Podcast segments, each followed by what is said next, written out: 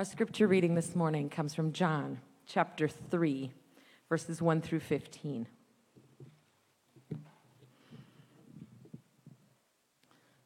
John chapter 3.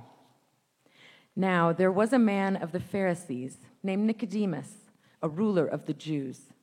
This man came to Jesus by night and said to him, Rabbi, we know you are a teacher come from God. For no one can do these signs that you do unless God is with him. Jesus answered him, Truly, truly, I say to you, unless one is born again, he cannot see the kingdom of God. Nicodemus said to him, How can a man be born when he is old? Can he enter a second time into his mother's womb and be born? Jesus answered, Truly, truly, I say to you, unless one is born of water and the Spirit, he cannot enter the kingdom of God. That which is born of the flesh is flesh, and that which is born of the Spirit is spirit. Do not marvel that I said to you, You must be born again. The wind blows where it wishes, and you hear its sound, but you do not know where it comes from or where it goes. So it is with everyone who is born of the Spirit. Nicodemus said to him, How can these things be?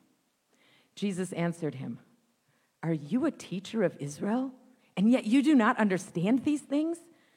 Truly, truly, I say to you, we speak of what we know and bear witness to what we have seen, but you do not receive our testimony. If I have told you earthly things and you do not believe, how can you believe if I tell you heavenly things? No one has ascended into heaven except he who descended from heaven, the Son of Man. And as Moses lifted up the serpent in the wilderness, so must the Son of Man be lifted up, that whoever believes in him may have eternal life. This is the word of the Lord. Thanks be to God. Please be seated. well, this morning we continue um, our trek through the Gospel of John, and I'm going to pray one more time uh, and ask for God's blessing. Father, we are so dependent on your Spirit this morning, more than we even know or can imagine. Father, we do pray that you would pour out the Spirit liberally this morning. Father, we pray that you would use these words of sacred Scripture uh, to honor your great name and to transform us. And we pray all these things in Jesus' mighty name. Amen. Not too long ago, the massive Barna Research Group did a huge poll trying to figure out how self identified, born again Christians live their lives. And here's some of the results of that poll. They're not very encouraging. The likelihood of married adults getting divorced is identical among born again Christians and those who are not born again. In addition, a minority of born again adults, 44%, an even smaller proportion of born again teenagers, 9%, are certain of the existence of absolute truth. In addition, among born again Christians, again, this is self identified as born again, 10% believe that people are reincarnated after death. 29% claim that it's possible to communicate with the dead, and 50% contend that a person can earn salvation based upon good works. Finally, George Barna writes Substantial numbers of born again Christians believe that activities such as abortion, homosexuality, sexual activity outside of marriage, cohabitation, drunkenness, and viewing pornography are morally acceptable. This data indicates that many, many people who think they're born again are not actually born again, at least according to the Gospel of John. Which raises the question what in the world does it mean to be born again? And this brings us to a very famous conversation between Jesus and Nicodemus, a religious leader, in John chapter 3. And in this particular story, we learn about the importance of being born again. Well, how important is this particular doctrine or subject? Jesus says that all those who are not born again will perish. So, this topic is really, really, really eternally important. So, four points this morning from this passage. First, the necessity of the new birth.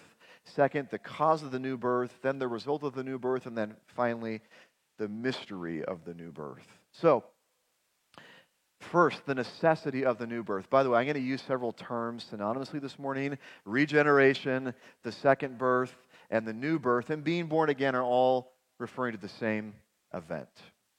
So, first is the necessity of the new birth. Why is it absolutely necessary to be born again? Because we can't enter the kingdom of God apart from the new birth. Listen to John 1 1 to 3. Jesus says, or I'm sorry, John writes, Now there was a man of the Pharisees named Nicodemus, a ruler of the Jews. This man came to Jesus by night and said to him, Rabbi, we know that you are a teacher come from God, for no one can do these signs that you do unless God is with him. Jesus answered him, Truly, truly, I say to you, unless one is born again, he cannot see the kingdom of God. Verse 5, Jesus says the same thing twice. Jesus answered, Truly, truly, I say to you, Nicodemus, unless one is born of water and the Spirit, he cannot enter the kingdom of God. Jesus tells Nicodemus not once, but twice it's impossible to see or enter the kingdom of God apart from first being born again. Now, when Jesus talks about being born again, he's not talking about physical birth, he is talking about spiritual birth. All of us are born into this world dead spiritually, and we must be made alive or given spiritual birth. In the Old Testament, this is described as God ripping out our heart of stone and replacing it with a heart of flesh. This is a significant resurrection miracle. It's a heart transplant that only God the Spirit can perform. If we are not alive spiritually, we are dead spiritually. If we are dead spiritually, we cannot see the kingdom. If we can't see the kingdom, we can't enter the kingdom. If we can't enter the kingdom, we can't be saved. Jesus is very, very plainly telling Nicodemus Nicodemus, if you are not born again, you cannot see King Jesus. Therefore, you cannot enter his kingdom. Therefore, you cannot be saved. Now, other texts of the Bible corroborate this evidence that we can't see the kingdom apart from new birth. What are some of those passages? How about Ephesians 2 1 and 2? The Apostle Paul says, And you were dead in the trespasses and sins in which you once walked, following the course of this world, following the prince of the power of the air, the spirit that is not working, the sons of disobedience. Paul says that before conversion, we were dead spiritually, not physically, but dead spiritually. Therefore, we could not see the kingdom of God. How about 2 Corinthians 4 4? Paul writes, in their case, that is the case of all unbelievers.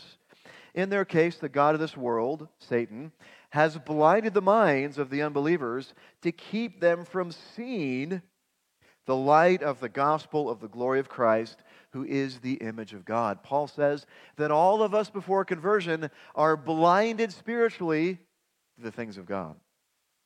One more text, Romans 3:10. Paul quotes the Old Testament here and says some very unflattering things about all of those who are outside of Christ. As it is written, none is righteous, no, not one. No one understands. No one seeks for God. No one. All have turned aside. Together, they've become worthless. No one does good, not even one.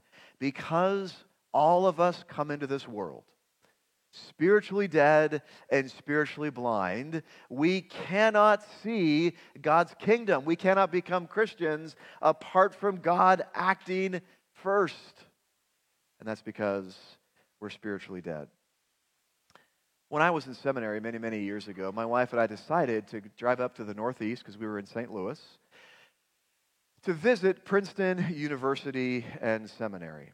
Now, why visit Princeton Seminary? Because for 150 years, from roughly uh, 1750 till 1900, Princeton Seminary was the premier evangelical seminary in the world.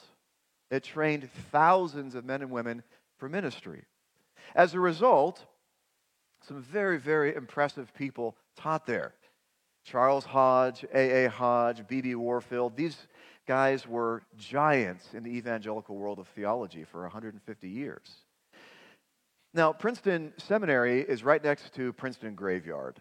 And I wanted to go visit the graves of these stalwarts of evangelical theology. And so I drug my wife to this graveyard to, to visit all these dead guys. But the grave I wanted to see the most was the grave of Jonathan Edwards. Jonathan Edwards is considered by many to be the greatest philosopher and theologian America has ever produced. And so I wanted to go and see his grave. He uh, died in 1758 in Princeton, and so he's buried there in this Princeton uh, graveyard. By the way, I walk up to the person working there. I said, uh, Can you tell me where the grave of Jonathan Edwards is? And he said, Jonathan who? I thought, Jonathan who? The most important philosopher and theologian in America's history is buried here. He didn't know where he was. So I had to find Edward's grave. I finally found his grave, and I had a moment where I thought, I am in the presence of greatness. So after a while, I worked up my courage, and I began to have a conversation with Jonathan Edwards. I said, Jonathan, what was it like to get fired by your own church and become a missionary to the Native Americans? Jonathan, what was it like to write all those sermons? What was it like to experience revival in the 1740s? But I realized after a while, he was not responding to me. Why was he not responding to me? Because he's dead. Dead people make lame conversation partners. Before conversion, all of us, spiritually speaking, are just like Jonathan Edwards. We are dead. I was talking to bones and dirt, and they would not respond. They cannot respond. Here's the point asking an unregenerate person to respond to the gospel is like asking a dead person to respond to the gospel. It's like asking a totally deaf woman to, woman to listen to you sing a song. Or it's like asking a blind man to read you a book. Or it's like asking your friend eight stories below to flap their arms and fly up to you. It's impossible. Before conversion, we cannot and we will not respond to the gospel because we are spiritually dead unless Unless, unless God performs the miracle of regeneration. Sure, we can comprehend the facts of the gospel before conversion. We can understand that Jesus was this guy who lived and died and rose from the grave. We can be nice, moral, decent people, but we are not going to respond savingly to the gospel because we can't. We're dead. Let me ask you a question is it more biblical to say, I believed and then I was born again? Or to say, I was born again and then I believed? Let's let Jesus answer this question. John 3 3. Jesus answered him, Truly, truly. He didn't stutter. He wanted to make sure Nicodemus was clear on this. Truly, Truly, I say to you, unless one is born again, he cannot see the kingdom of God. Regeneration comes before conversion. It must. Okay, Dave, I get that the new, the new birth is necessary for faith, but what causes the new birth? That brings us to the second point. So, first is the necessity of the new birth, and second is the cause of the new birth. Who or what causes the new birth? Answer the Holy Spirit. John 3 4 to 7. Nicodemus said to him, How can a man be born when he's old? Not a dumb question. Can he enter a second time into his mother's womb and be born? Seriously, Jesus? Jesus answered, Truly, truly, I say to you, unless one is born of water and the Spirit, he cannot enter the kingdom of God. That which is born of the flesh is flesh, and that which is born of the Spirit is spirit. Do not marvel that I say to you, you must be born again. Now imagine hearing these words for the first time. You're thinking, Jesus, this is a little weird. you expect me to go back in my mother's womb and then come out again? It's kind of weird and gross. But of course, Jesus is talking about spiritual birth, not physical birth. He's talking about spiritual realities. Jesus says, No, no, no, no, Nicodemus. I'm talking about spiritual birth. You must be born of water and the Spirit to see the kingdom of God. What does it mean to be born? That word born is used eight times in verses 3 to 8, and every time that word is in the passive voice. We must remember that when we are born, we are entirely passive in the process. We do nothing. If you don't believe me, ask your mother. She did all the pushing. Have you thanked her recently? In a similar sense, when we are born again, we are totally passive in the process. Theologians call this monergism. God alone acts to regenerate us. Now, what does it mean to be born of water and the Spirit? This is not a reference to water baptism. This is a quote from Ezekiel 36, 25 and 26, going way back in the Old Testament we read, I will sprinkle clean water on you, and you shall be clean from all your uncleanness, and from all your idols I will cleanse you, and I will give you a new heart, and a new spirit I will put within you. I will remove the heart of stone from your flesh and give you a heart of flesh. Ezekiel connects cleansing water with the new birth. He's describing the spiritual purification that sinners experience when the Holy Spirit regenerates them. The point of John 3 4 to 7 is simply this it is God the Spirit who causes us to be born again, which I find incredibly encouraging as a father and a very, very incompetent evangelist. Why is this so encouraging? Because my effectiveness in evangelism and parenting does not depend on how winsome I am, how nice I am, how many apologetic arguments I know. My effectiveness in evangelism and parenting depends entirely on God. Now, yes, we should try our hardest to be as loving and winsome and bold and courageous as possible. We are responsible. But ultimately, as an evangelist, as a parent, I am totally dependent on the mercy of God. And so I am constantly praying, Father, send your spirit to regenerate my boys. Father, send your spirit to regenerate the people that I'm trying to evangelize. And by the way, when you are continually praying for the same person to come to faith in Christ, that often causes you to be much bolder with that person. But when all's said and done, if someone comes to faith in Christ, it's not because of Dave's winsomeness or cleverness. It's because of God's grace. And this should drive us to our knees as parents and evangelists in prayer. And when folks are converted, God gets all the glory. In addition, if God is the one who causes the new birth, there is zero grounds whatsoever for any kind of boasting. We don't become Christians because we have this keen spiritual insight. We're dead spiritually. We don't become Christians because we're really nice, moral people. We don't become Christians because we can understand complex doctrines. We become Christians because God, in His grace and mercy, performed a resurrection miracle in our hearts.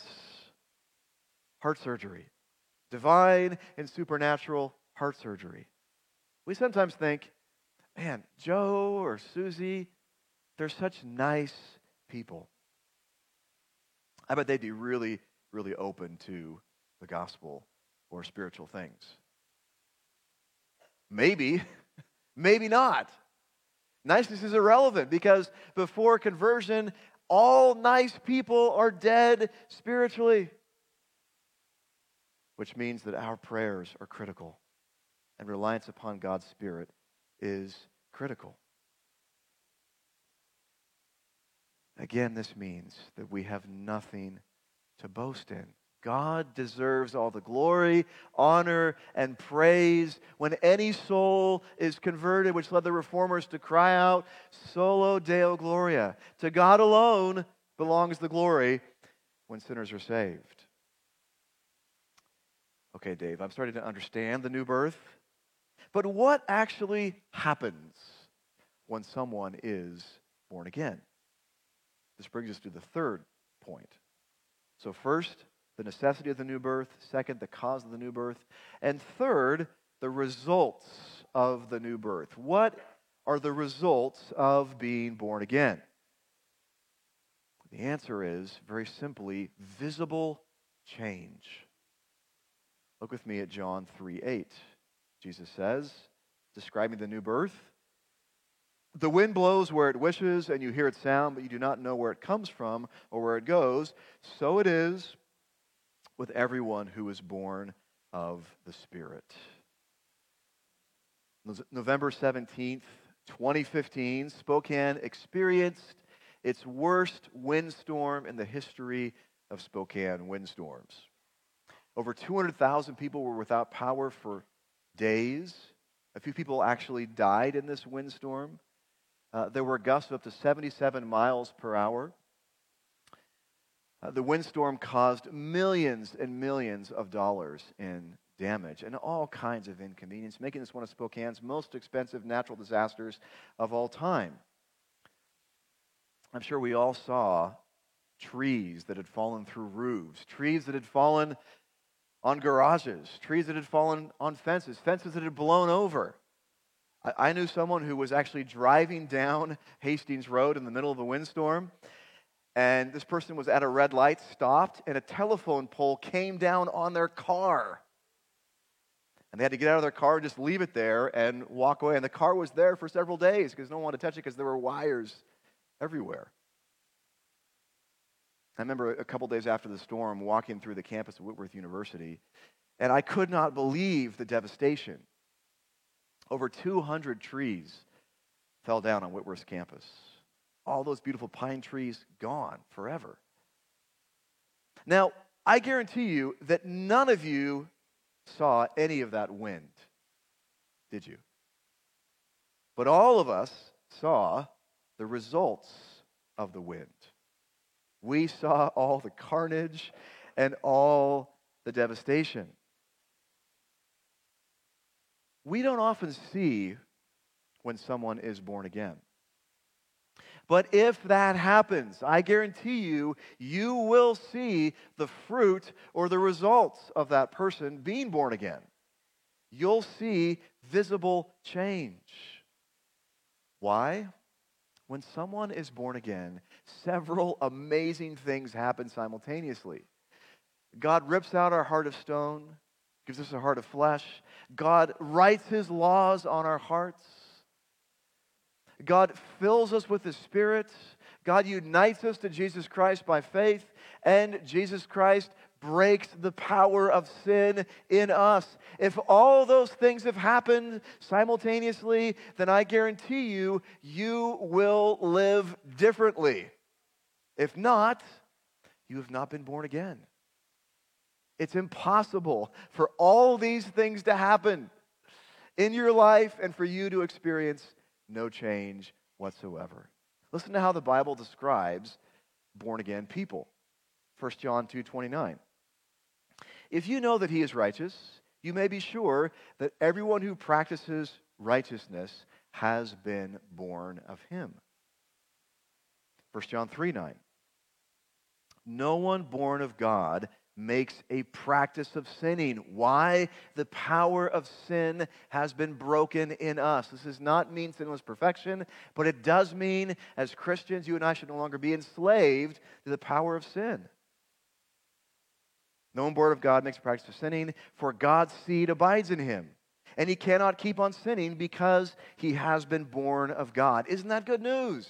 God has given you power to say no to sin if you're born again. 1 John 5 4. For everyone who has been born of God overcomes the world. Everyone who's been born of God overcomes the world. That's good news. And this is the victory that has overcome the world, our faith. What's the point of these verses? When someone is born again, some pretty amazing things happen, and so you will see change. It's inevitable. Not all at once, sometimes slowly, but if you're born again, there will be the fruit of change. Chuck Colson was known as a hardworking, ambitious, and ruthless politician in Washington, D.C. in the 1960s. In 1969, his hard work paid off, and he was hired by President Richard Nixon to be on his presidential council. Slate magazine writer David Plotz described Nixon as the evil genius of an evil administration. According to President Nixon, Colson was, quote, willing to be ruthless and getting things done. Richard Nixon's chief of staff described Chuck Colson as the president's hitman. Describing his own ambition to succeed, Colson quipped, I would walk over my own grandmother if necessary. Chuck Colson was not a very nice person. he was full of ruthless and corrupt ambition. On March 1st, 1974, his ruthless tactics caught up with him and he was indicted for conspiring to cover up the Watergate scandal. His life was essentially ruined. And in that brokenness, Chuck Colson visited one of his very wealthy friends who had just become a Christian. And this friend said to him, Chuck, I want to I want to read you an excerpt from a book by C.S. Lewis called Mere Christianity. And so he read Chuck Colson the, the chapter on pride, which you should all read, by the way. It's incredibly convicting. And when Chuck Colson's friend read that chapter on pride, Chuck Colson was undone. He experienced incredible conviction of sin. And then his friend told him about grace and forgiveness and transformation through a relationship with Jesus Christ. Chuck Colson left that conversation, went out into his car, and he wept for an hour. Now, Chuck Colson was not a weeping kind of guy. He was a tough, hardened Marine who did not cry very easily. But he was under such conviction of sin, he didn't know what to do, so he wept and then he cried out to God for forgiveness and grace and strength. Later in his life, he said, My life after I was born again was dramatically different than my life before I was born again. But there's consequences for sin. So Chuck went to prison and he served a term in prison. And when he got out of prison, he turned the world upside down. As many of you know, he formed Prison Fellowship, an organization that is now in over 100 countries around the world with 50,000 volunteers. This organization is designed to bring the gospel to people in prison and their families. He's been involved in several organizations and concerts. He's written over 30 books, many bestsellers. He's, an, he's been an incredibly fruitful and effective agent in God's kingdom. His life was dramatically altered and changed as a result of being born again. And you can read about his life in his biography titled born again. It's a fantastic picture of what happens when someone is truly and authentically converted. When regeneration happens, our lives change. Parents, don't be naive with your children. Just because your kids are well behaved, nice, obedient children does not mean they're born again. Just because your kids can recite the gospel does not mean they're born again. I could recite the gospel very well when I was a kid, but I was not born again. I was living for myself and my own pleasures and desires. Parents, you need to look for the evidence of the new birth, a changed life. We are not saved by our changed life, but if God has actually saved us, if He has caused us to be born again, there will be substantial change. God changes our desires, He changes our hearts. And he gives us a desire for spiritual things, a hunger for the Word of God, a hunger to be with God's people, a desire to obey God's commands, a nascent fear of God. All those things are evidence that the new birth has actually happened. It doesn't matter if little Johnny or Susie walked down the aisle and prayed the sinner's prayer. Hopefully, they'll do that at some point. But I did that many times before I was born again. What ultimately matters is is there evidence in your life or your child's life of the new birth? Jesus says, You can't see the wind, but you can see the effects of the wind. You can't see the new birth happening, but you can see the effects of the new birth in the form of a changed life. If you have been born again, be encouraged. God's at work and God promises to finish what he started. Listen to what Wayne Grudem says about this. If there is genuine regeneration in a person's life, he or she will believe that Jesus is the Christ and will refrain from a life pattern of continual sin and will love his or her brother and sister, and will overcome the temptations of the world, and will be kept safe from ultimate harm by the evil one.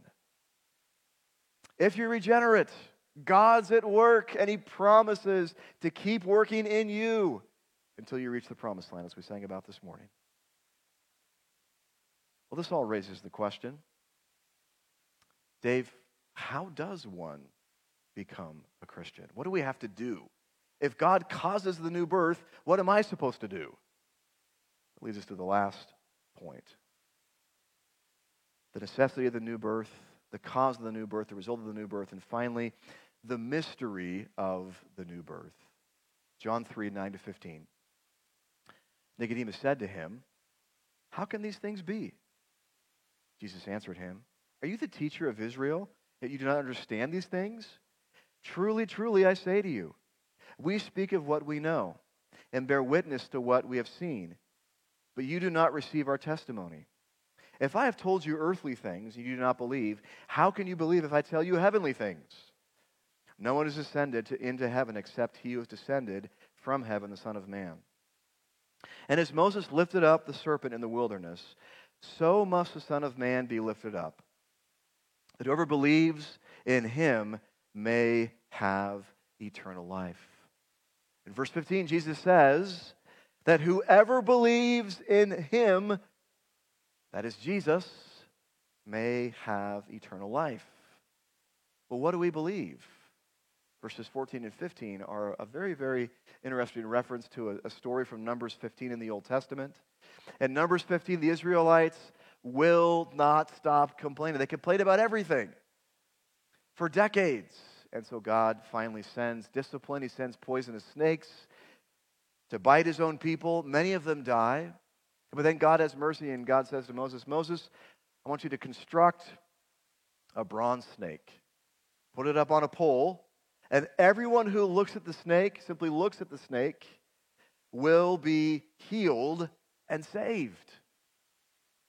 The point is simply this all they had to do in Numbers 15 was look at that bronze serpent. Simply look. Just the act of looking was enough to save them. All we have to do is simply look to Jesus. We simply look at him hanging there on the cross for us. And that look of faith is all that's required. By simply looking at Jesus with the eyes of faith, you will be forgiven. God will transform you. God will adopt you. God will reconcile you to himself, and God will preserve you until you get to heaven. All we have to do is look. We are not required to clean up our lives first, become good, noble, honorable people who read our Bibles and pray. None of those things save us. We are saved by simply looking to Jesus. And that look saves us. But, Dave, earlier you said we can't look until we're born again. And that's the very mystery of the new birth. The Bible is very, very clear that no one can believe unless God regenerates their hearts. Yet all of us who ever lived must believe. We are responsible to believe. And the Bible is very clear that anyone who believes will be saved. Anyone who looks on Jesus with the eyes of faith will be saved. And if you've made that look, you can thank God because He enabled you to make that look. No one should wonder Have I been born again? Should I believe? Can I believe? no. You must believe. God commands everyone everywhere to repent and believe in the Bible. God's sovereignty and human responsibility are both clearly taught. Everyone here this morning must make a decision to look to Jesus. You are required to do that by the resurrected and reigning King. And if you've done that, your response should be a response of gratitude. Holy Spirit, thank you for changing my heart and allowing me to believe. Only God can regenerate, but all of us everywhere must repent and believe. Both those things are taught in Scripture, and you and I must embrace that divine mystery. And if we look to Jesus, our lives will be forever transformed and changed. Let's pray together.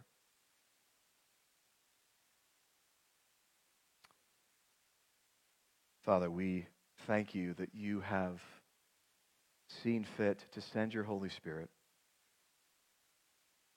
to cause so many of us to be born again, leading to faith. Lord, thank you for performing the miracle of regeneration in our hearts. Father, I pray that everyone here this morning would repent of their sins and look to Jesus and be saved. Father, help us to be a people that prays often for our children and our non Christian friends, and help us to also be a people who is bold and courageous and winsome and loving in evangelism. Lord, we long to see more and more and more people look to Jesus, join this church, and be forever transformed. We pray all these things in Jesus' name. Amen. Well, let's pause for a moment of silent reflection, and I want you to ask God how He wants you to respond to these truths found in John 3. Let's pause for a moment.